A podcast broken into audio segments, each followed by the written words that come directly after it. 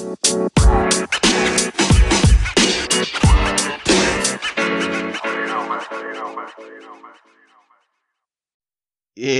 ¿qué onda? ¿Cómo están? Episodio número 40. Wow, de verdad, gracias, infinitas gracias.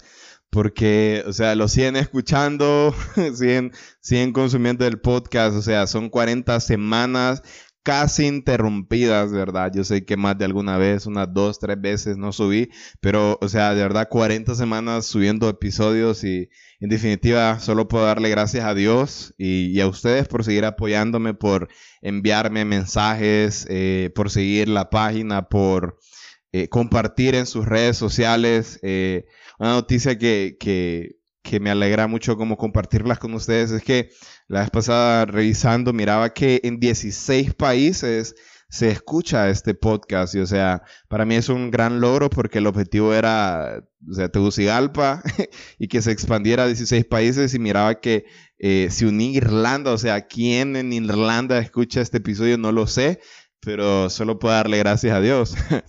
Eh, y también como es un, un, episodio cerrado, o sea, es el número 40, eh, les quiero compartir como algo que es de la esencia del episodio. Eh, de los podcasts, mejor dicho. Eh, en uno de esos mensajes que les digo, eh, una persona me decía, hey, yo escucho muchos tus podcasts y son muy buenos. y cuando termino de escucharlos, siempre ando diciendo, hey, ¿qué onda?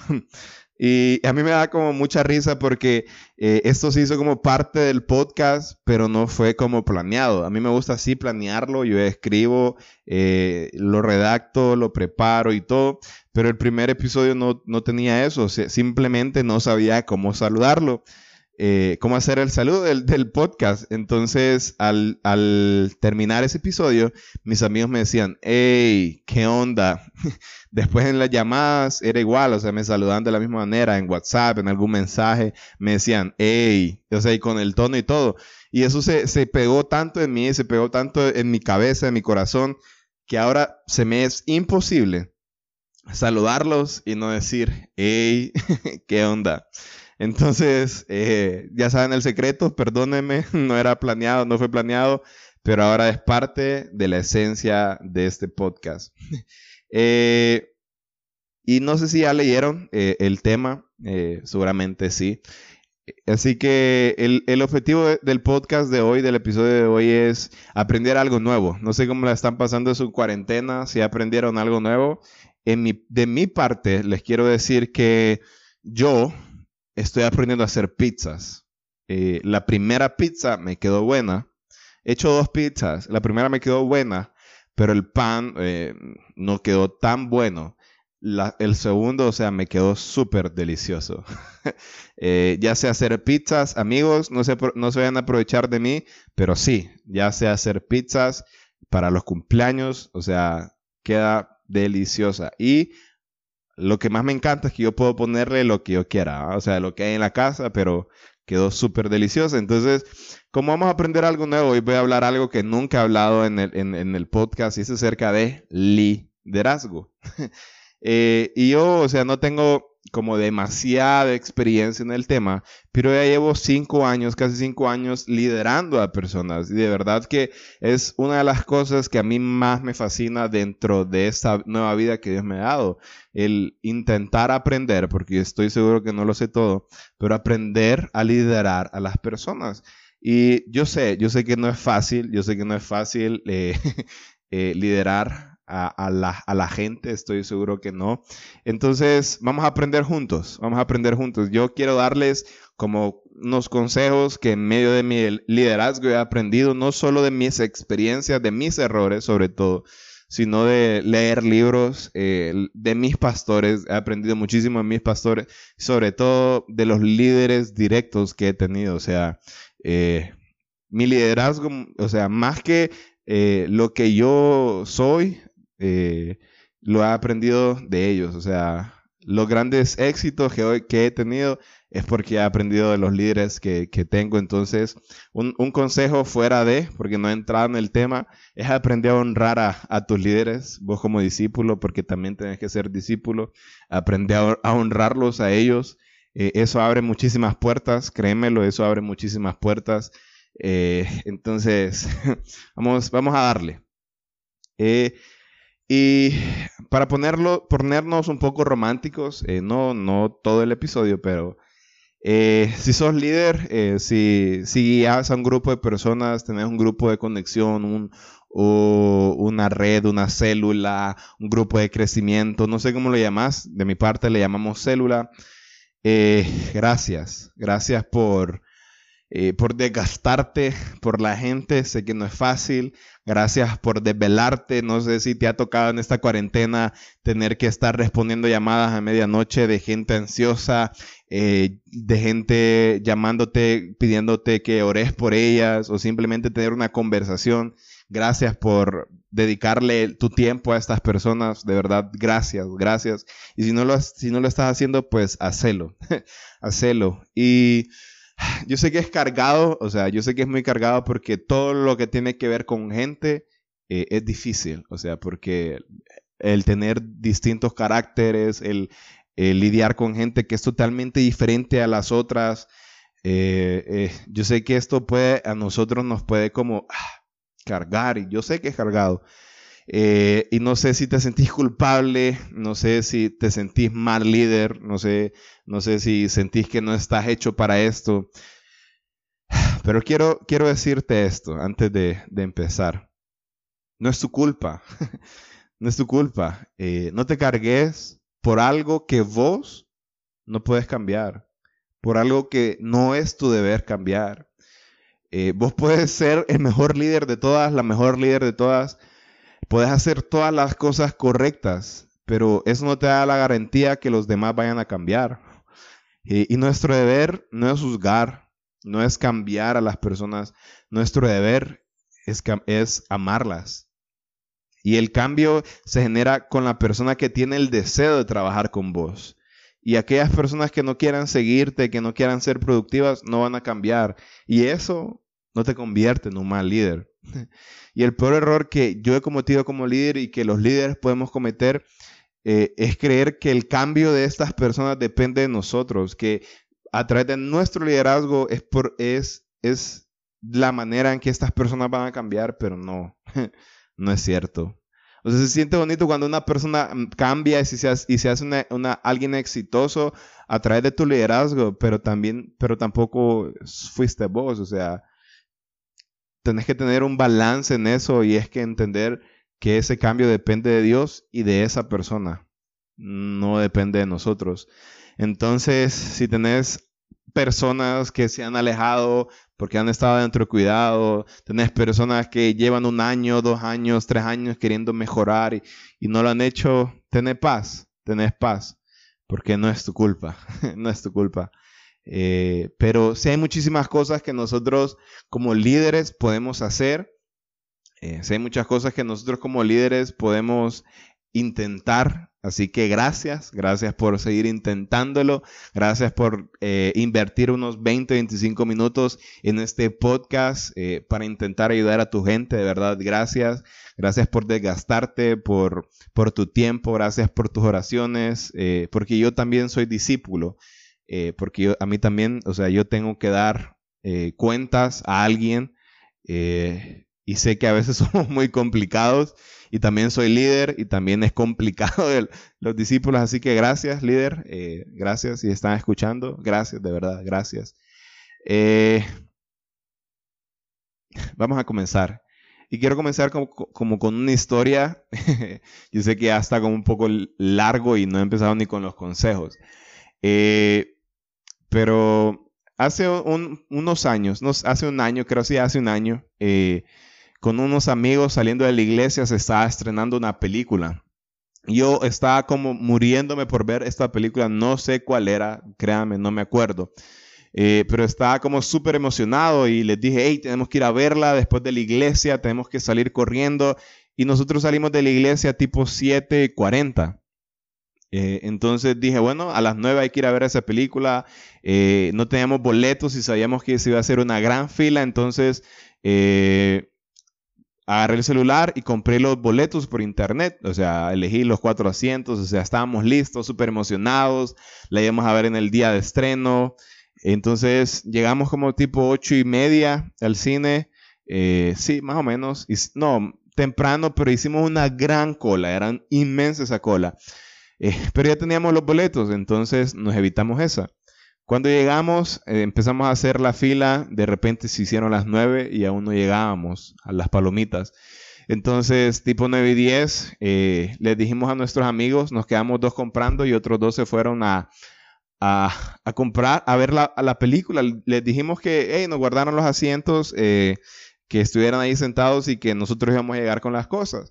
Eh, nos quedamos, éramos dos hombres y dos mujeres, yo me quedé con una chava, con una amiga, y nos quedamos con ella hablando, y cuando ya estábamos, cuando ya faltaba una persona, cuando ya éramos nosotros los siguientes en comprar las palomitas, viene, vinieron nuestros amigos y nos dijeron, vinieron con cara extraña, ¿verdad? Y nos dijeron, no compren las palomitas, porque algo raro está pasando. O sea, entramos a la sala, fuimos a nuestros asientos y la película ya había empezado. y nuestros asientos ya estaban ocupados. Incluso la película ya iba a terminar y, o sea, yo sentí miedo porque yo había comprado los, los boletos y de repente los revisé y los había comprado para el día equivocado. sí. ¿A cuántos les ha pasado que se pierden en el mensaje? Eh, estamos, nosotros estamos como tan acostumbrados a, leer las cosas súper rápidos, a recibir mensajes de las maneras más sencillas, que no analizamos las cosas. Y con tal como de medio entender algo, lo que sea que se está diciendo, nos vamos, avanzamos. Y yo me perdí en el, en el mensaje del cine porque me confundí de día. O sea, sabía lo que iba a pasar, sabía la película, sabía a dónde iba a pasar, sabía el cine, o sea, estaba seguro que estaba en el cine correcto, la hora, pero me confundí de día, me perdí el mensaje. Y el problema es que cuando nosotros nos perdemos en el mensaje, perdemos algo. Yo perdí horas, perdí tiempo. Pero ¿qué pasa? ¿Qué pasa cuando nos perdemos el verdadero mensaje de Jesús. ¿Qué pasa para aquellos que se pierden en el verdadero mensaje o peor aún, de tantas doctrinas que hemos escuchado? El mensaje viene tan revuelto, tan sucio, tan mezclado y nos perdemos en él. Y miren, yo considero eh, de verdad que el verdadero mensaje de Jesús nunca se trató de venir a obligar a cambiar a las personas para luego ser su amigo. Yo creo que el verdadero mensaje se trata de ser su amigo y luego ellas van a cambiar por sí solas. Eh, en un libro que a mí me encanta mucho, eh, este, el, escritor dice que él le gusta referirse a Jesús como el gánster, el, el gánster, porque si Jesús en nuestra generación hubiese estado, hubiese existido, eh, si hubiese caminado actualmente por donde nosotros estamos viviendo, Él se llevaría con las peores personas, Él se llevaría con sicarios, con narcos, con políticos, con dictadores, no sé, se llevaría con personas peligrosas porque en su tiempo Él se llevó con ellas también. Y estoy seguro que Él sería amigo de ellos. Y si nosotros nos perdemos del mensaje, si nosotros nos perdemos en el mensaje verdadero de Jesús, vamos a estar en un lugar donde Dios nunca tuvo la intención de nosotros estar. Vamos a, perdernos en un lugar donde nunca debimos de haber estado. O peor aún, vamos a tener un grupo insano, una célula que no va a ser muy sana. Pero hoy, por eso quiero hablarles sobre estos consejos. Eh, son, son cuatro, creo, sí, cuatro. Eh, y el primero de estos es, no se trata tanto de cuánto podás cambiar a las personas, sino de cuánto podás llegar vos a amarlas. Repito la frase de Billy Graham que dijo que el trabajo, convencer a las personas es tarea, es tarea del Espíritu Santo. Juzgar es el trabajo de Dios y el mío es amar. Eh, y yo, yo, tengo uno, uno del, del, nosotros le llamamos discípulos, ¿ok? Es, solo una manera de expresarnos de la gente que está abajo de, nuestra, de nuestro cuidado, de nuestra célula, de nuestro grupo. Yo tengo uno que ha sido bien complicado, que hoy por hoy es como uno de mis mejores amigos, eh, pero tenemos una relación súper complicada. y un día, un día él se me acercó y me dijo, eh, Edwan, eh, creo que me quiero ir de esta célula. Siento que estoy como muy lejos, estoy muy solo, no me siento parte de esto que estás haciendo, entonces me tengo que ir. Eh, yo lo senté, lo senté y, y, empecé a hablar y le dije, yo, yo no puedo obligarte a quedar en esta célula, no puedo obligarte a quedar en esta cobertura, pero algo que no quiero perder es mi amistad con vos. No quiero perder eso. Entonces, andate de esta célula, está bien, porque no puedo obligar a, quedarte aquí, pero seguí siendo mi amigo, porfa. Seguí siendo mi amigo, seguí yendo a comer conmigo, porque es más importante tener una relación de amigos antes que esa relación de liderazgo. Creo que la relación de liderazgo se va construyendo a medida vos vas teniendo esa relación de amistad. Entonces, no, no, no, no importa, o sea, que tu interés máximo no sea querer cambiar a la persona. O sea, qué bueno que, que quieras que esta persona sea mejor, sino amala, sé su amigo, eh, sé su amiga. De verdad, que tu relación de, de, amistad sea más importante que tu relación de liderazgo. Y al final eso la va a fortalecer inclusive muchísimo más. El mensaje de Jesús es sobre relación, no es sobre religión. Yo sé, es una frase cliché, pero me encanta esto, que Jesús va a la fiesta no para dejar que la fiesta entre en él, sino para entrar en la fiesta porque ama a los participantes. y me encanta esa imagen de saqueo en el, en el sicomoro intentando ver a Jesús, pero yo creo que era más lo opuesto era saqueo intentando que Jesús lo mirara. Y yo creo que esta generación está tan desesperada porque la vean que necesita, o sea, necesita ser visto por alguien más, alguien que no lo juzgue, que solo sea su amigo, que solo lo ame por lo que es.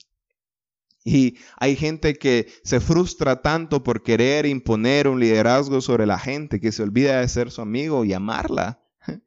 Para mí es más importante dar ese amor porque este amor tiene el poder de quitar máscaras. Este amor tiene el poder de ablandar corazones. Y este amor a través del Espíritu Santo y Jesús tiene el poder de cambiar vidas. Entonces, intenta amar a estas personas más que querer cambiarlas. Y yo sé que es frustrante cuando ellos hacen algo que no se supone que deberían de hacer. Hey, pero no es tu culpa. Seguí amándolas. seguir amándolas e intentar restaurarlas. Eh, el segundo consejo es conectarnos antes de corregirnos, corregirlos. Conectarnos antes de corregirlos. La santificación es el resultado de la salvación, no el camino hacia ella. Un mejor comportamiento es el resultado de Jesús, pero no es lo más importante el amor, la paz, la alegría, la, libertad y otras transformaciones internas son mucho más importantes que dejar de decir malas palabras. Pero cuando nos perdemos en el mensaje, creemos que las acciones y el compromiso son el objetivo. Nuestra generación es, es tan comprometida a usar máscaras por el miedo de ser quienes ellos son, ya que es probable que nosotros los juzguemos satanizamos todo. Si dicen una mala palabra, los regañamos. Si fallan, los regañamos. Los enviamos al infierno con, con, ojos, eh, con, esa mirada que nos da cólera. Y lo malo es que a veces les impedimos ser ellos mismos y no les permitimos que ellos mismos se conozcan. y a, a mí me encanta, una vez yo estaba predicando en una de estas células y vino alguien, o sea, yo intento es fomentar esa relación de amistad, eh, y vino alguien y después de terminar la célula, y discúlpeme por lo que voy a decir, él era alguien muy nuevo, eh, era muy nuevo a la célula, era como la tercera vez que llegaba y aún utilizaba malas palabras. Y después de terminar la, la prédica, el man se acercó a mí y me dijo, man, qué P de célula me acabas de dar, o sea, de malas palabras. Así me empezó a decir, wow, yo sentí que toda esa, esa, esa mala onda, o sea, imagínense las malas palabras de mi corazón se estaba yendo, o sea, y me empezó a decir un montón de cosas en malas palabras. Y saben, para mí fue uno de los mejores elogios que me han dado en mi vida, porque fue sincero esta persona, porque nos pudimos conectar. Y ahora después de eso, o sea, después de ese momento que tuvimos, eh, yo lo amé, lo abracé, nos conectamos y después de eso, o sea, sin yo decirle nada, sin yo decirle nada, cuando a él se le salió una mala palabra enfrente mío, se incomodaba. Perdóname, Edwin. perdóname, perdóname. O sea, al final esa conexión genera la incomodidad. Entonces no intentes estar corrigiendo todo el tiempo, intentar conectar más para ver de dónde viene, para ver de verdad cuál es la raíz de, de esto que está sucediendo. Intentemos conectar más. Me encanta una frase que uno de las personas que yo más admiro y he aprendido que hoy puedo decirle amigo, dijo, y es que mm, él dijo esto, más heridas expuestas, menos trofeos en las vitrinas. Porque si ustedes se acuerdan de esa imagen de Tomás eh, no creyendo en Jesús y de repente Jesús viene y le enseña las heridas a, a Tomás y le dice, tócalas, tócalas, aquí están. Y de repente, después de tocar las heridas, Tomás creyó. Tomás creyó. Y esta generación necesita ver más heridas, necesita sentirlas, necesita tocarlas, incluso muchas veces necesita estar dentro de ellas. La mayoría de los líderes cuenta sus problemas cuando ya los superaron hace dos años y nunca contamos los problemas cuando los estamos pasando, porque nos elevamos ante las personas que estamos cuidando, cuando en realidad nosotros tenemos que levantarlos a ellos y ponerlos a nuestro par y saber que no somos más que ellos. Esta, esta generación es visual, necesita ver acciones. Eh, ya, no, ya no se trata de lo mucho que ellos puedan escuchar. O sea, porque ellos pueden escuchar prédicas, no te digo que dejes de predicar, es necesario, siempre se va a cumplir la palabra, pero esta generación necesita ver la palabra de, Dios en acción. Necesita que le demostres amor. Y una vez se le preguntó a un marín, ¿cómo comprobar un buen liderazgo? Y su respuesta fue algo que yo hoy intento poner todos los días de mi vida en acción. Su respuesta fue, cuando tú le preguntas a alguien cómo está y si realmente lo puedes ver a los ojos y que su respuesta te interese, es ahí cuando puedes comprobar que él es un buen líder. la mayoría de personas tratamos la pregunta ¿cómo estás? como algo parte de una conversación y de verdad no nos interesa. Creo que como líderes necesitamos conectarnos y cada vez que preguntemos ¿cómo estás? mirar a los ojos y que de verdad nos interese su respuesta. Esta generación necesita más encuentros como los que la samaritana tuvo, donde alguien más simplemente conozca sus debilidades. tercer, tercer consejo, tercer consejo. Este es un filtro que yo he aprendido eh, de, otro pastor que a mí me encanta. Eh, si, ese, si se escuchó, ese es el pito de un carro. Eh, el tercero es, sea un puente abajo. Y aunque te dañen, nunca quemes un puente. Ser líder es doloroso. En el liderazgo uno se expone y cuando predica, cuando da consejerías, en la mayoría de los casos uno se abre poco a poco y nuestro mayor miedo es ser dañado por las personas que más amamos. Y, el problema es que cuando nosotros eh, damos nuestra, nuestra esencia, nuestro desgaste a otras personas y estas personas nos traicionan, cortamos puentes y creemos que no debemos seguir liderando a esta generación. Y no se trata de, cortar estos puentes, se trata de ser un puente boca abajo y que no nos importe quién está pasando, lo único que nos interese es que pasen. Algo que, que a mí me encanta es entender que Dios nos está dando la oportunidad de llevar gente al cielo a través de una célula, a través de, un grupo de crecimiento, a través de cada post que hacemos en Instagram. Estamos siendo un puente, un puente que conecta la tierra al cielo y nosotros somos ese puente. Y cada vez que nosotros miramos hacia arriba, haciendo un puente, y si alguien nos cae mal, si alguien nos dañó, evitamos que esa persona pase no se trata de eso, se trata de ser un puente, ayudar a las personas sin importar quién sea. Ser un puente. se trata de construir relaciones, no de tirarlas al precipicio. Así que te digo esto, líder que me estás escuchando, te va a tocar pagar el precio para que a otros mañana no les cueste tanto como hoy te está costando a ti.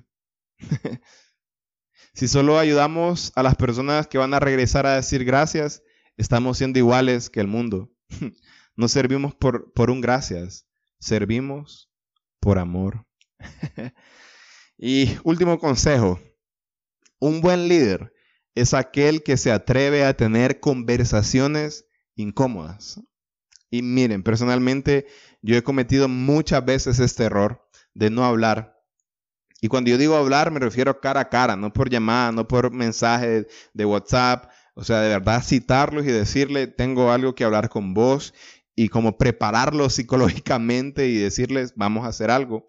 O sea, y nunca, el consejo que les doy si hacen esto, nunca ir enojados, o sea, nunca hacerlo deprisa, nunca citar de un solo, intentar que esto eh, pase, porque sí, muchas veces esto nos saca de quicio porque somos personas y nos enojamos. Entonces, eh, he cometido el, error de no hablar enseguida. Eh, nosotros muy a menudo esperamos eh, esperamos, esperamos a que la situación pase. Nos gusta, nos gusta pensar que las personas pueden cambiar por sí mismas, en lugar de nosotros desafiarlas o mostrarles un camino de salida. Y todos merecen nuestro mejor esfuerzo de ayudarlos a alcanzar el éxito. Y yo sé que quizás ya lo has hecho, yo sé que quizás lo has hecho y te voy a dar un consejo que es doloroso. Y con esto sí quiero terminar. Eh, si ya lo has hecho, si ya te has desgastado y estas personas quizás no cambien, eh, te doy dos opciones. O sea, esto no está escrito en papel. La primera es que no todos merecen estas innumerables oportunidades a expensas de los demás. A nadie le gusta hacer estas decisiones difíciles, pero deben ser hechas. Lo más pronto es mejor. Los buenos líderes actúan de forma directa y decidida en cuanto a esto. Hay momentos que nosotros estamos esperando que cambien, que cambien y cambien, y al final eso nos dañan, nos dañan, nos dañan las actitudes y terminamos en nada.